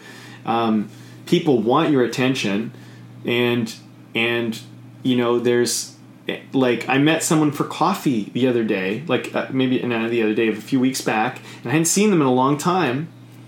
They immediately messaged me after, and they were just telling me, like, how much they miss me and how, like, they hadn't seen me in so long, and mm-hmm. they were so grateful that I made time for them. And I was like, what? I was just like, Like, I didn't know that I made such an impact on you. I'm constantly, and like, the thing is like, I think that we are all making a massive impact on each other. And the more authentic and real we are, the more of an impact we're making. And it's not about if you're special or better or anything. It's simply that you're showing up with your kind of true self, and people want that, you know? And like... yeah, this whole thing of special... yeah. That whole special thing is that's a whole nother fucking mess. That's God. Like that fucking special thing will just destroy you. You know, this whole thing of like, it's like, oh, I gotta be special. I wanna be special. What makes me special? I gotta show people that I'm special. And it's like, again, how the fuck do you even think you're gonna do that? Yeah. Yeah. Like, how do you think you're going to do that? And it's like, you know what? Think being the key word. Like, it comes, and it does. Like, if there's any sort of advice around it, it's like, it's about being genuine. Yeah. Like, it's about being authentic. It's going to come out without you seeing it. It's going to be invisible to you. The thing that makes you special, which you are, and everybody is, this is the thing that people don't realize. Yeah. You are special. And we're all special. But not in the way that we all, like, that we're all sort of indoctrinated into thinking what makes us special. Yeah. Right? Like we think special it's an idea. Means... we think special means that you're better than other people. Yeah. Like, that's how we're taught special is. Special is like... it's like... it's not. It's like... it's that you have an authentic way of being, and like, it's not going to be liked by everybody. Like, the other thing too is we don't think of special as being like nobody likes your brand. That's kind of special. Yeah. We don't think of it like that. We think of it like you need to be liked by everybody, and you have to be the best, and you have to be better. And that's the part that's bullshit. And the other thing, it breeds entitlement. Mm. You know, like it breeds this kind of like, if you think you're better than everybody, like, well, you don't have to work as hard, do as much to get as much done. And I think sometimes the world can give us messages back that almost make that seem true, but it isn't really true. Yeah. And you know, I think that we can sometimes have predispositions to certain things that make certain things easier for us, but like, it doesn't make you better. There's like, it's like that saying, it's like with every action, there's an equal and opposite reaction. I mean, every asset or benefit you have in one area costs you somewhere else, you know? And the question is like, does it register in society? Like, for example, I mean, you don't have to be a rocket scientist to know that, like, good-looking people in our society, and I'm not saying they're the best-looking, I'm just saying, like, commercially good-looking, fitting our thing, they're going to have certain things that are going to be easier for them. That's just how our society's been programmed. Yeah. But there's an equal and opposite reaction to that, which is that commonly they're not going to develop a lot of work ethic. Commonly, they're not going to develop a lot of self-esteem around their ability and their personality. Not always, but commonly. The reason why is because if you show up and you're good-looking and people just give you stuff, you kind of start to experience life as kind of easy that way. Mm-hmm. Whereas someone else who maybe doesn't get given stuff or get things given or granted to them as easily, they have to develop personality and work ethic to get it. So they develop this kind of other thing. There's some, I don't remember who said it, of course, because that's classic what I do. But, you know, it was, somebody had said something to the effect of, like, beauty is one of the most horrible curses you can ever give somebody. Yeah. You know, like, that's a very old saying. Yeah. It's like, and, you know, a lot of people, like, will still go, oh, fuck off. Like, that's bullshit, right? It's like, you know what this person's life is like. You know, like, there's so much, like, image and body issues with, like, the most beautiful people in the world. Like, with people who are, you know, really, like, who are career models and stuff. Because, why? Because their whole life, their whole career, their livelihood is based on just how they look. Yeah. So everything...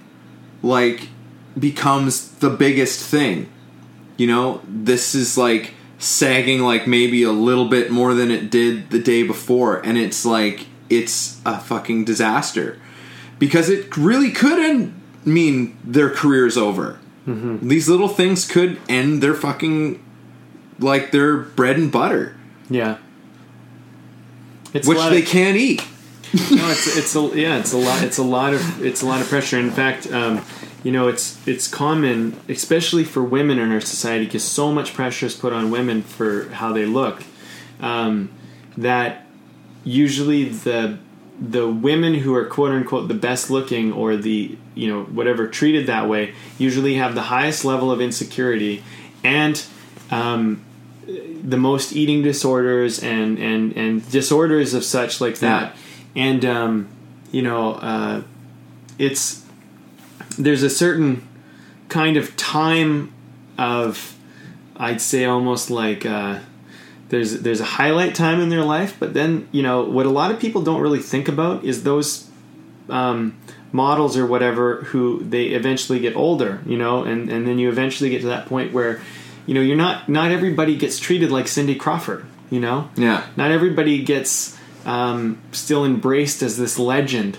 You know what I mean? Yeah. And we might not see it on the macro level, but on their micro level, they can experience it. And the other thing too is that we actually also work in a society, or live in a society, where people will get used for their looks. And because you're so young, you don't know that you're being used. You don't know that people are manipulating you, and you don't know that they're taking advantage of that. And so, I think that it's just really important that we don't look at anyone's life as though it's better than ours, or that somebody has it easier. There's always a struggle. That was one thing, and it sounds so silly to say it. It's such a, I don't know, but it's a common thing.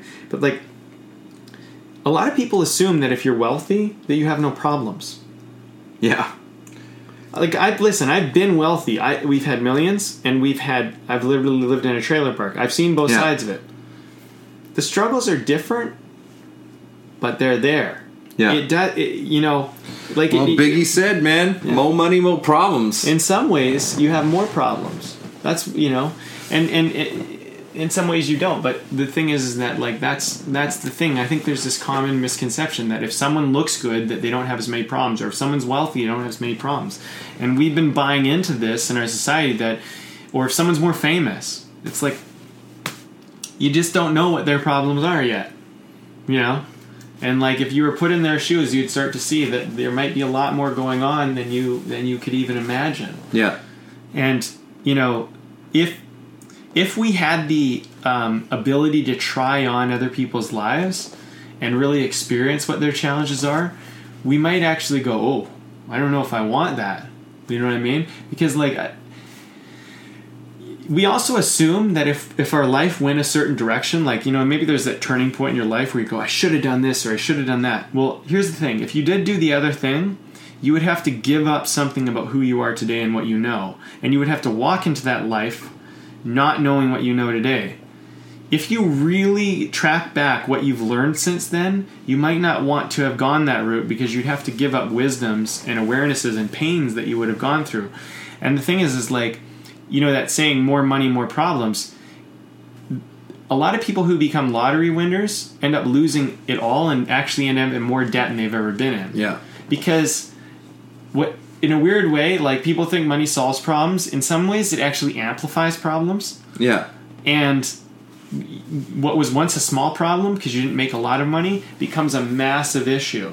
Yeah. So, in some ways, before you make money, or before you get your dreams come true, it's actually better for you to work out a lot of your own personal shit. Right. And I think the universe, I don't know, people don't necessarily see life this way, but I think the universe kind of is going look, we got to work this shit out before you get your dreams here. So I'm going to keep pushing you to work this shit out, because you can't have what you want, because you'll destroy yourself with it. Yeah. You know what I mean? If you have a drug habit and you don't have a lot of money, your drug habit is only going to be easier to feed when you have a lot of money. Yeah. Which means you could probably destroy yourself with it. Yeah. So you better work out your drug habit now before you get money. Because literally more access to more stuff will literally just give you the means to destroy yourself. Yeah. And I think the universe is conspiring to help each of us not do that. Yeah. That's my belief. I don't know. You don't have to like. I'm not saying to you. I'm just saying to our audience. You don't have to agree with me. Yeah, no. I pick up what you're throwing down. I agree with you. I know you do. I agree with you. Well, you know, it's like it's weird because like you have all this like, and this isn't to get like I'm not a religious person or anything, but you know, I think so much as we're familiar with that idea of it's like, well, it's like your prayers aren't always answered.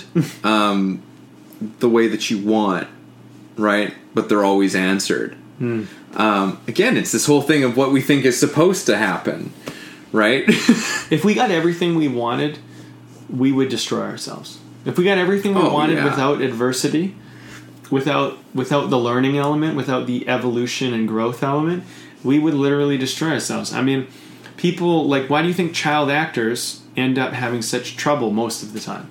A lot of the time. Yeah.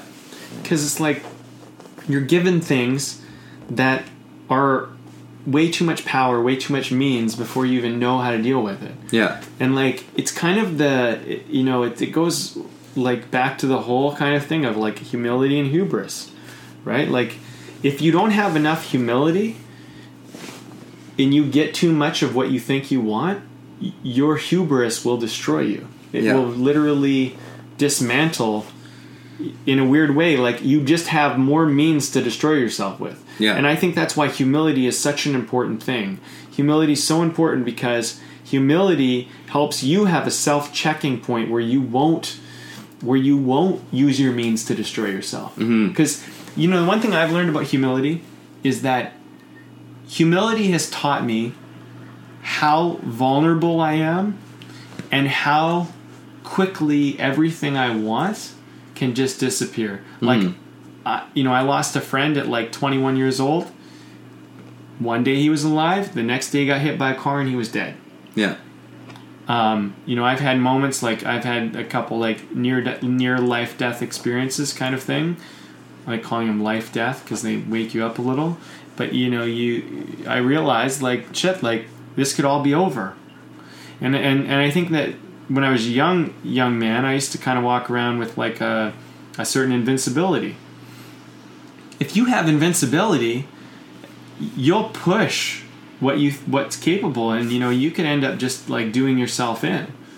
And you know, and I think that's the thing is like I'm not saying that humility keeps you in check. It keeps you kind of going, okay, well, like I'm not invincible, you know, and that. If I'm not mindful of what I'm doing, I could destroy myself. Yeah. You know? I don't know. I mean, I've seen people OD on drugs, you know? And they believe that they can just take more. That's really what's going on. They just believe that they can just handle more than they can. And like it's a scary thing. It's scary for them. It's scary for anybody who sees it. Yeah. And it's like, you know, it's the things nightmares are made of. Mm-hmm.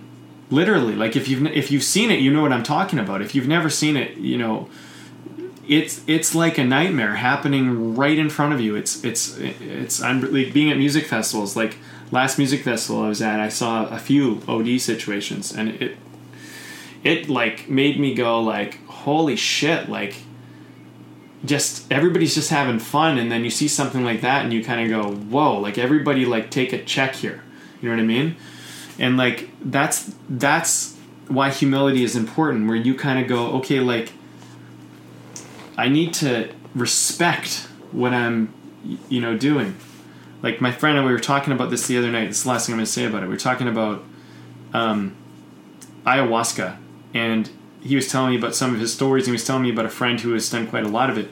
And he was saying that it's not a matter of like there's one thing to fear ayahuasca. There's another thing to respect ayahuasca, and they're different. Mm-hmm.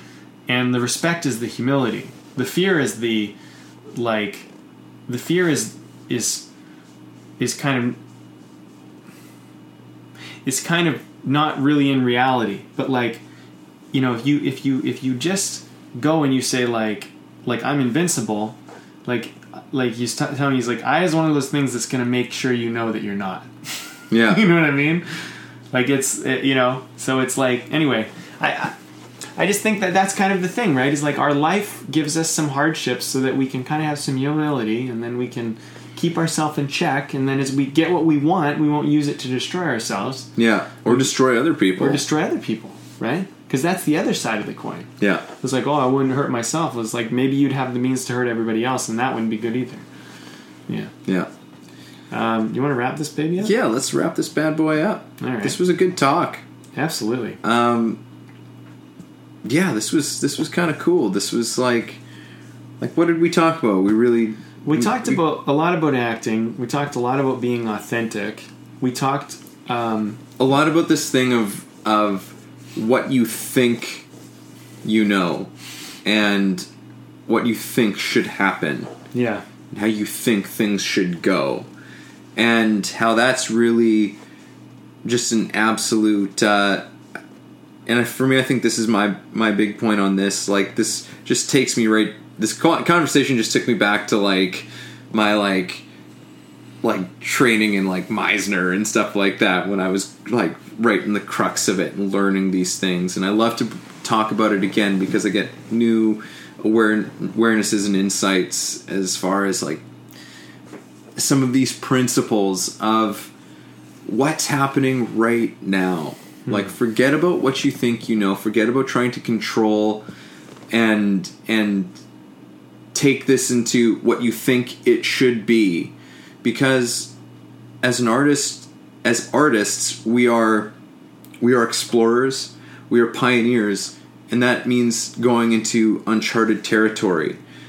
Not necessarily for all of mankind, but for ourselves. Yes. Going into uncharted territory. That's well put. And being open to seeing what's there and finding our expression in that place.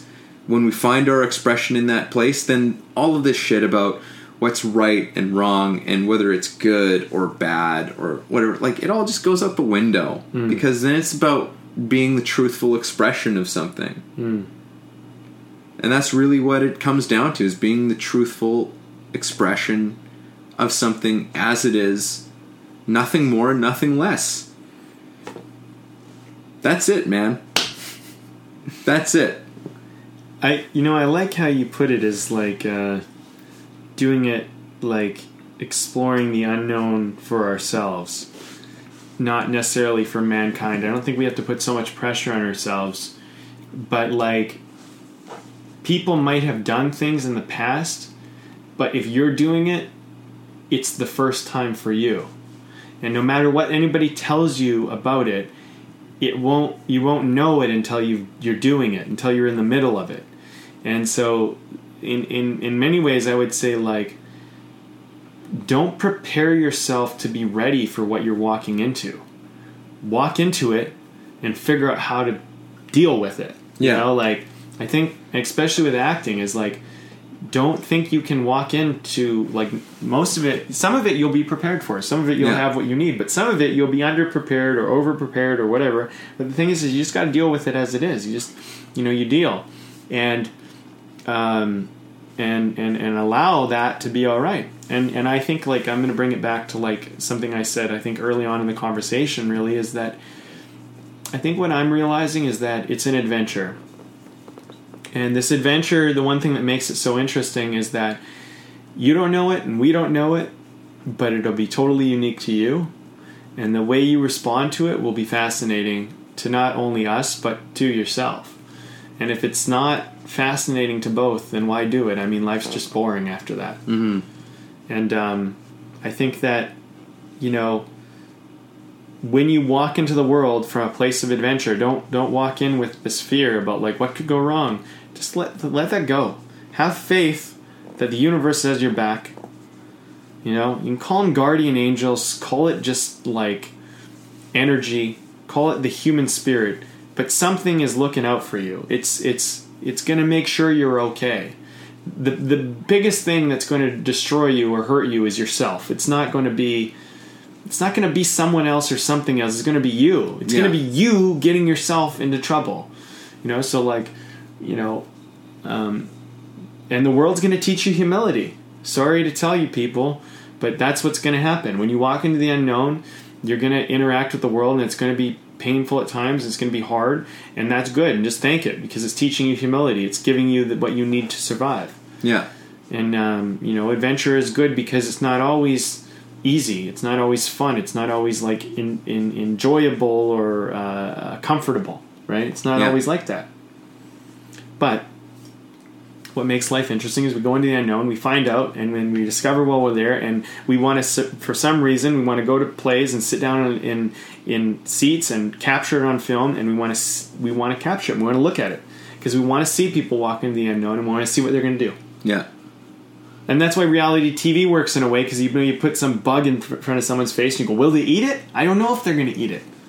Will they do it? And now, like, we've done so much reality TV and everybody eats the bug that we're like, okay, it's not interesting anymore. Yeah. You know what I mean? But, like, if you put someone to a situation where they don't know what to do, they almost can't go wrong. But it's fascinating regardless. You know, and we're interested to see, like, how will they deal with that? Yeah. Of course, if someone, like, you know, people will never get cast in a reality TV show if they go in with the attitude of, it's like, I won't eat anything, I won't do any of it. Because then there's no interest, right? What's interesting is, like, they don't know if they'll do it. They don't know if there's a point that'll gross them out, but they're willing to do a lot of gross things. But there might be a point where they draw the line. They don't know yet, though, right? Yeah. They're like, what might they put in front of me? But if someone's, like, already drawn the line too early, they're not interesting to watch anymore. Yeah. Right? Yeah. Because they're already prepared not to eat anything, right? But that was kind of like where reality TV really began to kind of really start to take stride, you know? It was with Fear Factor? Fear Factor. And, like, for example... That was an interesting show. It was a weird sort of social experiment. One of the reality shows was Who Wants to Marry a Millionaire was one of the first ones that came out. Because people were like, would people actually do that? And then we watched on reality TV... like, people actually, like, competing to marry a millionaire. And we were like, this is kind of rocking my world a little bit. Like, people had talked about it before, but, like, a lot of people, I think, were kind of like, I don't know if that would happen or not. Some people were like, oh, yeah, that would totally happen. But, like, a lot of people had never had an experience of really seeing that. And then you're seeing it on a show where that might happen, and you're like, whoa, right? So that's the thing, is that there has to be this element of adventure, this element of the unknown. Yeah. Yeah. And that's what it all comes down to. Well, this has been another Not-So-Serious Sunday, Brandon. No, it's been a lot of fun, man. As always. Into the unknown. That was our show for today. Thanks a lot for listening and being a part of this. If you enjoyed our conversation, please subscribe and share with your friends and family, or you can learn more and message us at www.thebndpodcast.com. Oh, and make sure to leave a comment and rate us on iTunes. That will really help us out a lot. It definitely will. Thanks.